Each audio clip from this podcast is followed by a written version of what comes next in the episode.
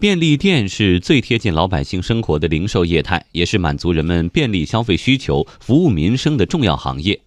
商务部近日发布通知，要求各地要抓紧制定品牌连锁便利店发展工作方案，推动便利店品牌化、连锁化发展，提高消费便利性，提升消费品质。来听央广记者刘林聪的报道。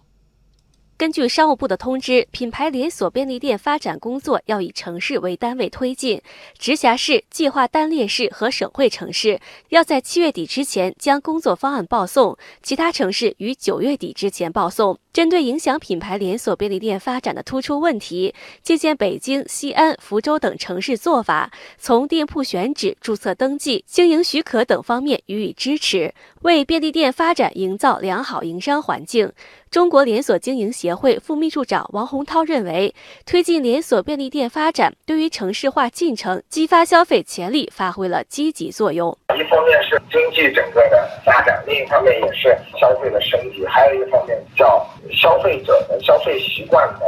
变化，呃，同时也是中国城市化的进程。今年初，商务部确定鼓励便利店发展成为今年促进消费的重点政策。春风之下，便利店迎来大举扩张期。不过，与日本平均一千五百人拥有一家便利店相比，目前我国是一万三千人左右拥有一家便利店。即便国内新零售业务发展最好的上海，各品牌疯狂开店，但是在数字上仍然有差距。在中国贸促会研究院国际贸易研究部主任赵平看来，可以从两方面填补这个缺。口提升便利店的质量是现在我们提升便利店数量的一个重要的前提。第二呢，在城市的这种商业网点规划和社区规划当中，要为便利店留出足够的发展空间，从而为便利店规模的增长提供一个必要的空间保障。在寻求数量的同时，品牌连锁便利店发展跑出加速度，还需要信息技术的支持。以这两年发展迅速的品牌连锁店便利蜂为例，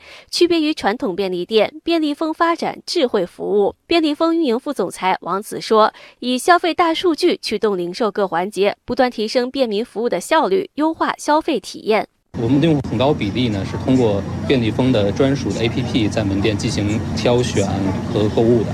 我们可以更多的了解我们的用户到底是谁，然后他们买了什么样的商品。通过后台数据的分析呢，我们可以得出我们门店周边的用户他可能还会需要哪些更多的商品。赵平认为，未来发展连锁便利店，线上线下融合是主流趋势。通过线上线下融合进行交叉引流，线上与线下，它在规模、实力以及服务的客户，还有就提供的商品方面，才更容易实现交叉引流。不过也要注意的是，都说便利店是弯腰捡钢镚的生意，便利店快速扩张的背后，行业整体难以实现盈利。公开资料显示，目前能够实现盈利的便利店品牌只有少数几家，就连知名的七幺幺在中国也不能做到稳定持续的盈利。对此，赵平表示，连锁便利店的发展也需要不断创新。对于便利店来说，如果要想盈利，对于这个便利店的这种品类的管理以及品类的创新，是便利店未来盈利的一个重要的保障。做的比较好的便利店，它不只是经营非常立场性的这种日用生活品。而是有很多，特别是像生鲜类、食品类这些产品，这些各色的产品，能够使便利店的客流量保持稳定，甚至呈现一个持续增长的态势。